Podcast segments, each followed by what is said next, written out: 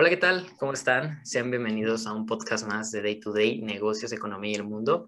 El día de hoy me encuentro reunido con una invitada muy especial, una profesora a la que yo estimo mucho. Este, la invitada del día de hoy es licenciada en psicología, cuenta con una maestría en psicología.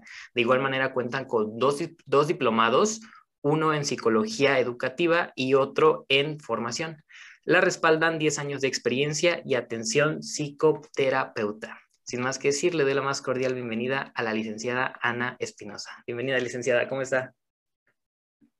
Muchas gracias, muchas gracias Alejandro. Al contrario, este, gracias por la invitación a compartir pues este espacio con ustedes.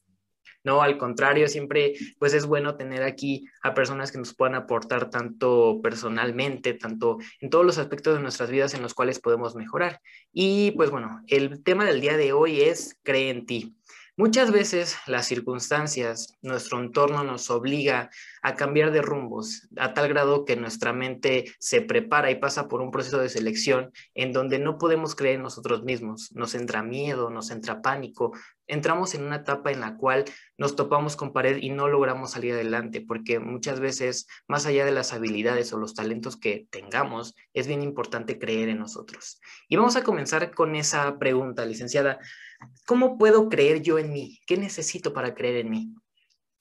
Pues esto tiene, eh, tiene que ver mucho con la confianza que tenemos en nosotros mismos, ¿no? Una confianza que, evidentemente se va generando desde que somos pequeños, ajá, y dependiendo, pues lógicamente, del contexto en el cual nosotros eh, nos vayamos desarrollando.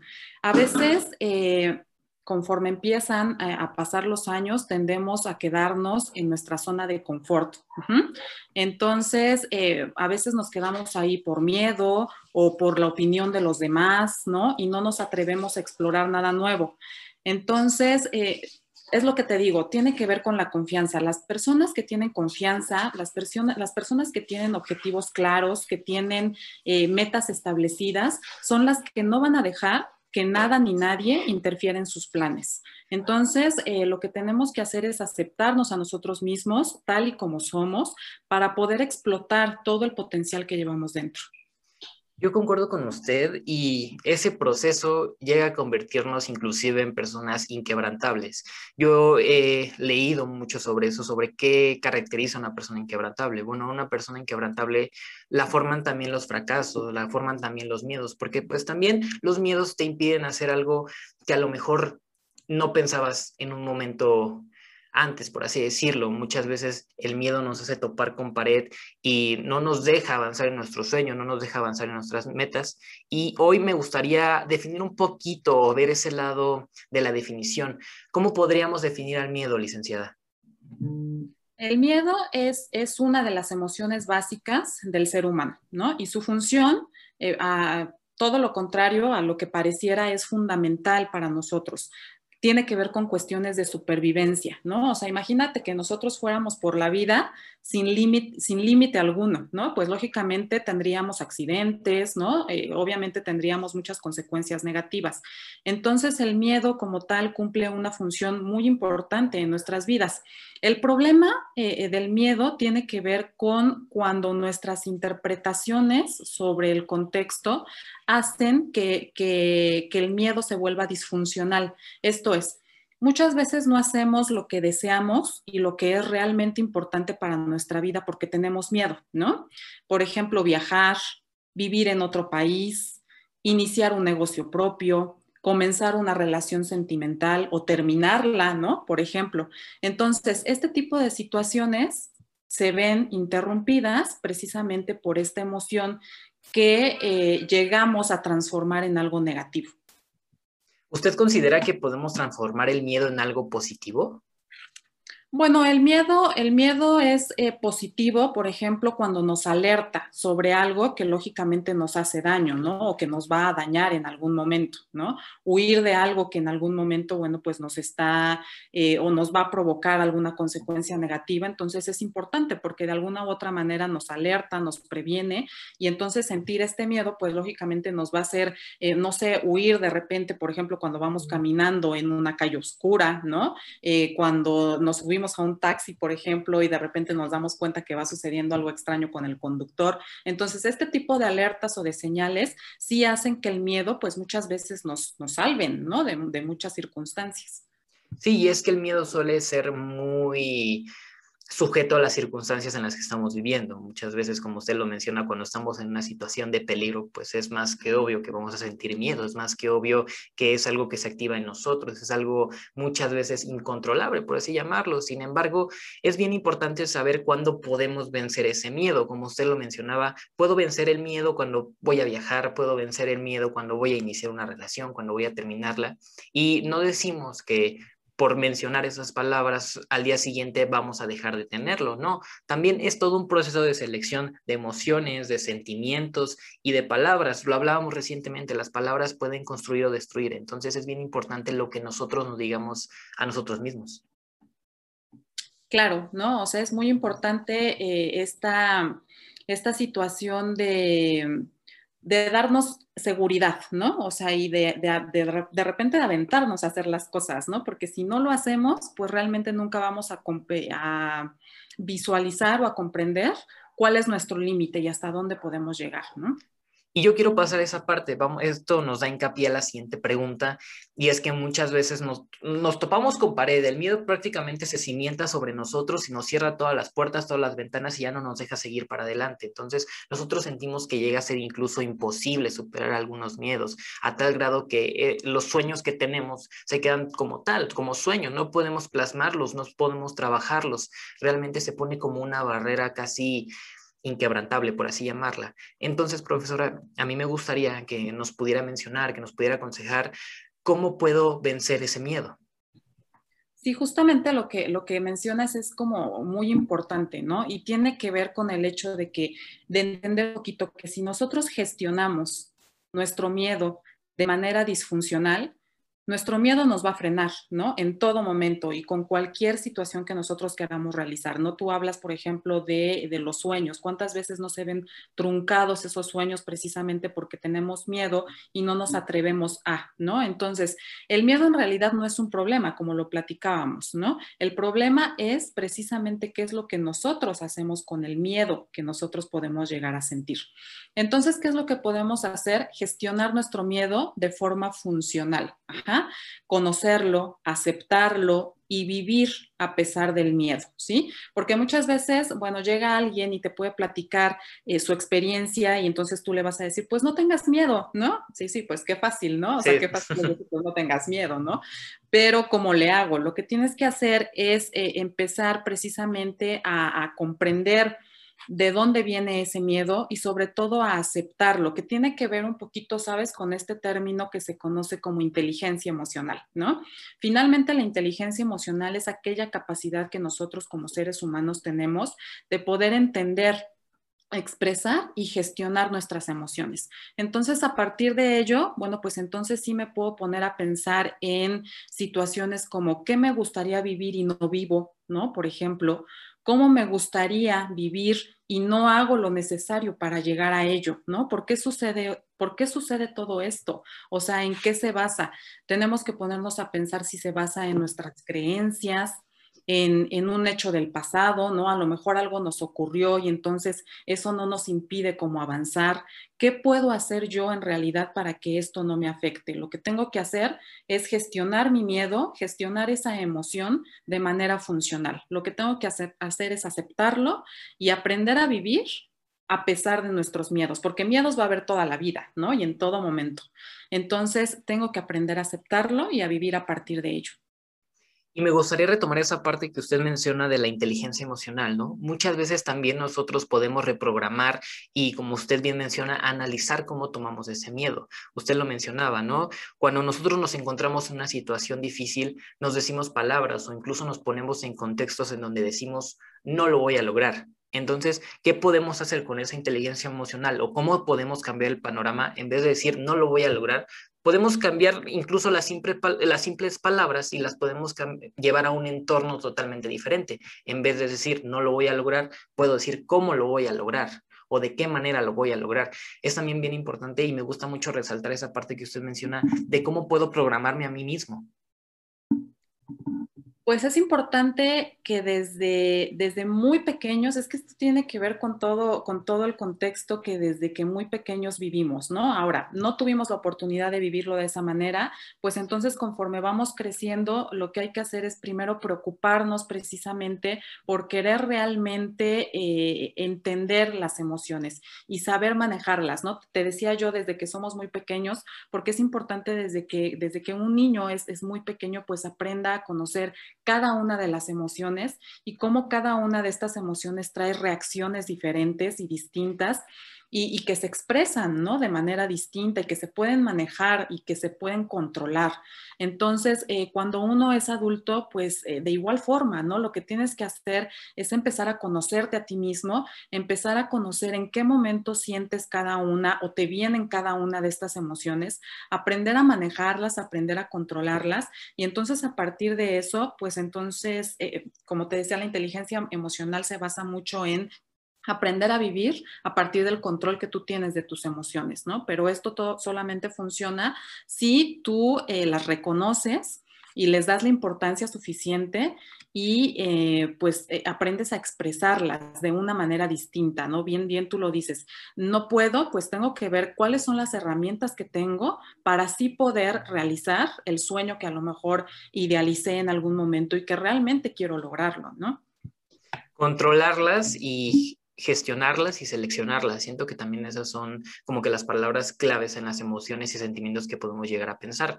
Ahora, también me llama mucho la atención esta parte que usted menciona de que todo es un proceso. Muchas veces también el miedo se presenta por la idea del fracaso. ¿Por qué? Porque a lo mejor en nuestra vida no hemos tenido antecedentes que nos demuestren que podemos lograr tal cosa. Muchas veces cuando vamos a presentar un examen nos ponemos muy nerviosos, nos ponemos a tal grado de que no podemos contestar una pregunta. ¿Por qué? Porque con anterioridad en la historia de nuestra vida, por así llamarla, no tengo evidencia de que yo haya pasado un examen, no tengo evidencia de que yo haya logrado pasar ese examen con una buena calificación. Entonces, también ¿Cómo puedo yo dejar todo ese antecedente de mi vida para yo poder aventarme y para yo poder demostrarme a mí mismo? Porque como bien le menciono, el que no tengamos antecedentes también juega un papel muy negativo a la hora de realizar cualquiera de nuestros sueños, metas, proyectos. Fíjate que el, fracaso o hablar del fracaso es un tema eh, pues sumamente interesante, ¿no?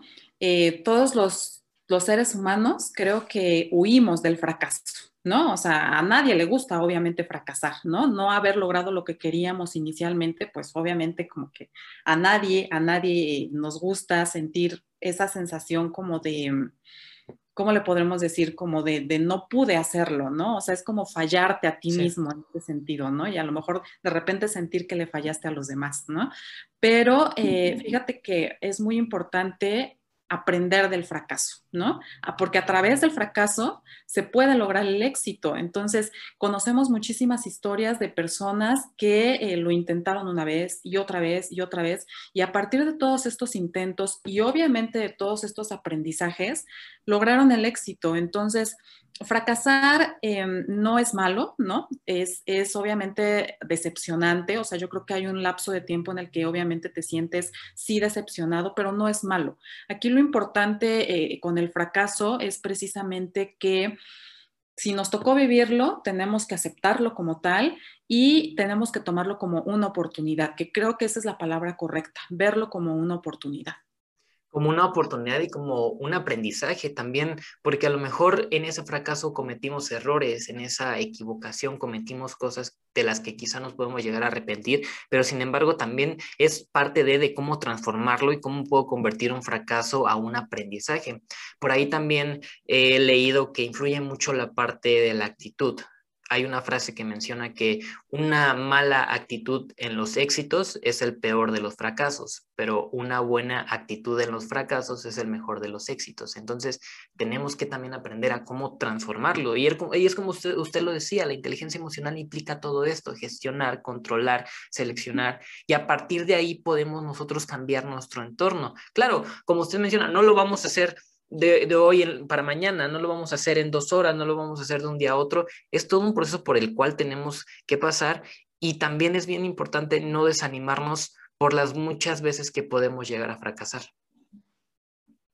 Sí, justo, ¿no? Lo que dices es, es bien cierto. El fracaso lo debemos de considerar en todo momento y en cada una de las etapas de nuestra vida como un aprendizaje, un aprendizaje que me va a dar una oportunidad para replantearme qué fue lo que, qué fue lo que sucedió, qué fue lo que pasó. O sea, es muy válido volver a, comenzar, ¿no? O sea, voltear atrás y decir, bueno, qué fue lo que sucedió, que no estuvo bien. Y a lo mejor ese detallito, por más mínimo que sea, lo podemos volver a eh, reiniciar, ¿no? O sea, como que es eh, esta oportunidad que tenemos en la vida de, de, reiniciar y nuevamente volver a empezar, o sea, darnos nuevamente la oportunidad de volver a empezar porque... Eh, pues creo y sí considero que no importa cuántas veces fracases, si realmente lo que deseas ahí está, ¿no? Y realmente, o sea, es lo que tú quieres, eh, las veces que se fracase, pues no van a importar con tal de que tú obtengas lo que tú quieres, ¿no? Y con tal de que cada una de esas veces tú realmente seas objetivo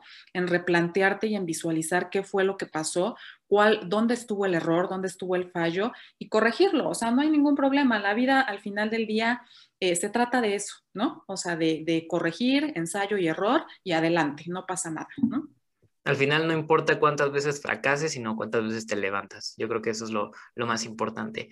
Ahora, profesora, me gustaría agregar aquí una preguntita extra eh, en cuanto a nosotros como jóvenes, muchas veces vivimos con el temor al que dirán, muchas veces nos encontramos con círculos de amigos, es decir, con círculos de personas que incluso nos pueden llegar a limitar como personas, nos sentimos incluso que tenemos que tener la aprobación social, la aprobación de nuestros amigos para que tengamos una integridad personal, por así llamarla.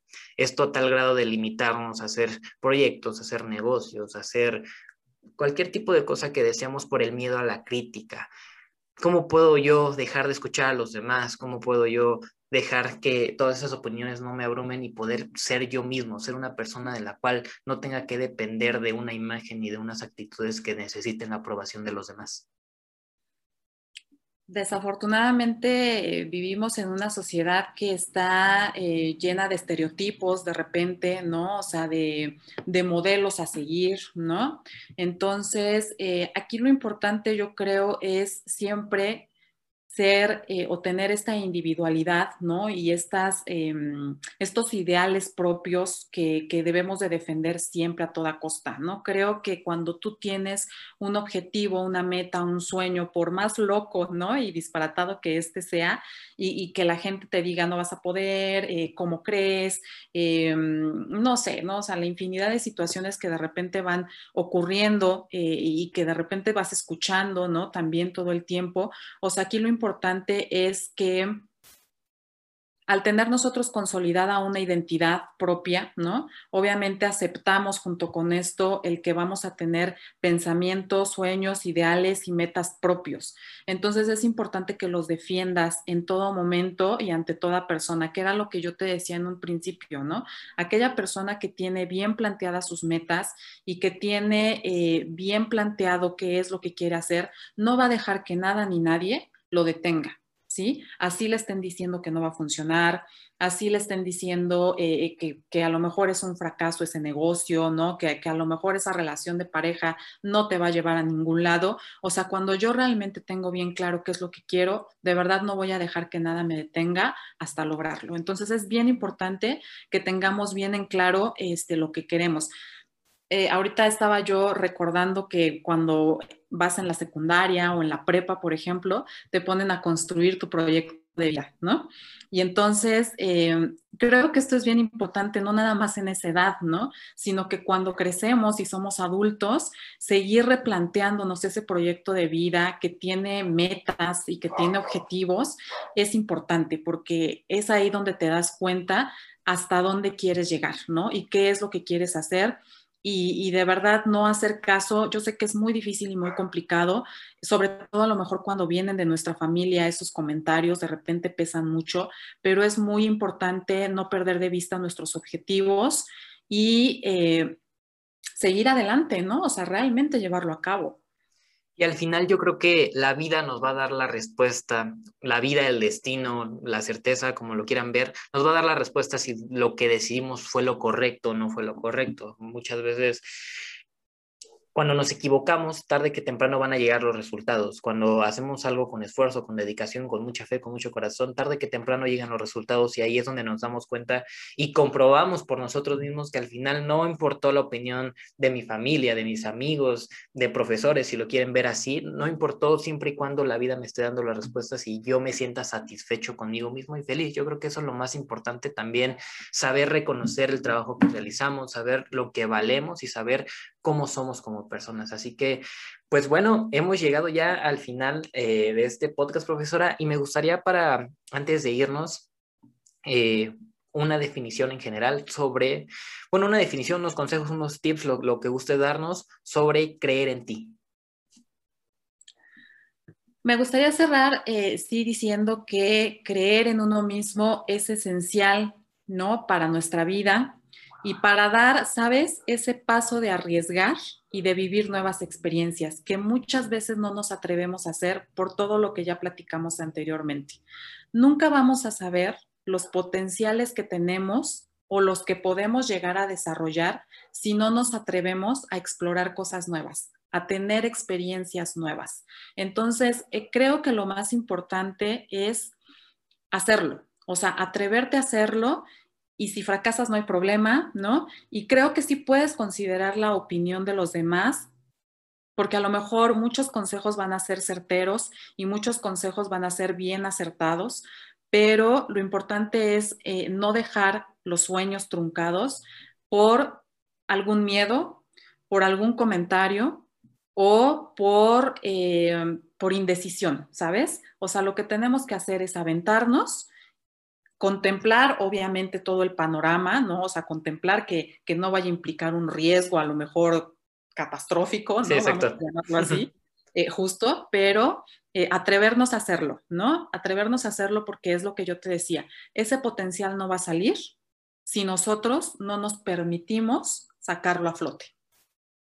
Y ahí está atrevernos, arriesgarnos, eh, hay una frase por ahí que el que no arriesga no gana. Entonces, si nos arriesgamos podemos ganar mucho y si perdemos no importa, después nos volvemos a arriesgar y nos levantamos e intentamos y hay que perseverar en este camino de la vida porque yo creo que es más importante hacerlo que quedarnos con las ganas, ¿no? Entonces, sea lo que sea, comienza. Muchas veces por ahí también hay una frase que dice hay que comenzar con lo que tengamos. Hay que hacer lo que podamos con lo que tengamos e iniciar, aventarnos. Al final, el camino, la vida nos va a ir guiando por ese camino al éxito, si así lo queremos llamar. Así que, pues bueno, profesora, ha sido un gusto, un honor poder estar aquí con usted. En verdad, muchas gracias por acompañarnos el día de hoy. Nos ha dejado herramientas muy buenas, herramientas y consejos que estoy seguro que a más de uno le van a servir. ¿Algo que guste decir antes de irnos, profesora? No, pues al contrario, agradezco muchísimo la invitación. Ha sido eh, y me gustaría muchísimo felicitarte precisamente porque es un proyecto que ha crecido muchísimo y que, y que si no te hubieras arriesgado, no, no te darías cuenta de cuáles son los resultados eh, tan positivos que han, que han tenido. Entonces, muchísimas felicidades y muchísimas gracias por invitarme. No, maestra, muchísimas gracias. Créame que siempre son tan buenas esas palabras tan gratas que nos hacen seguir y nos motivan y pues qué mejor que poder aportar a muchísimas personas. Yo creo que ese es el principal objetivo. Así que pues muchas gracias y pues bueno, esto ha sido todo. Gracias por ver este podcast. Nos pueden seguir en Facebook, en Instagram, en YouTube como Day to Day, Negocios, Economía y el Mundo y los esperamos en el próximo podcast. Hasta luego.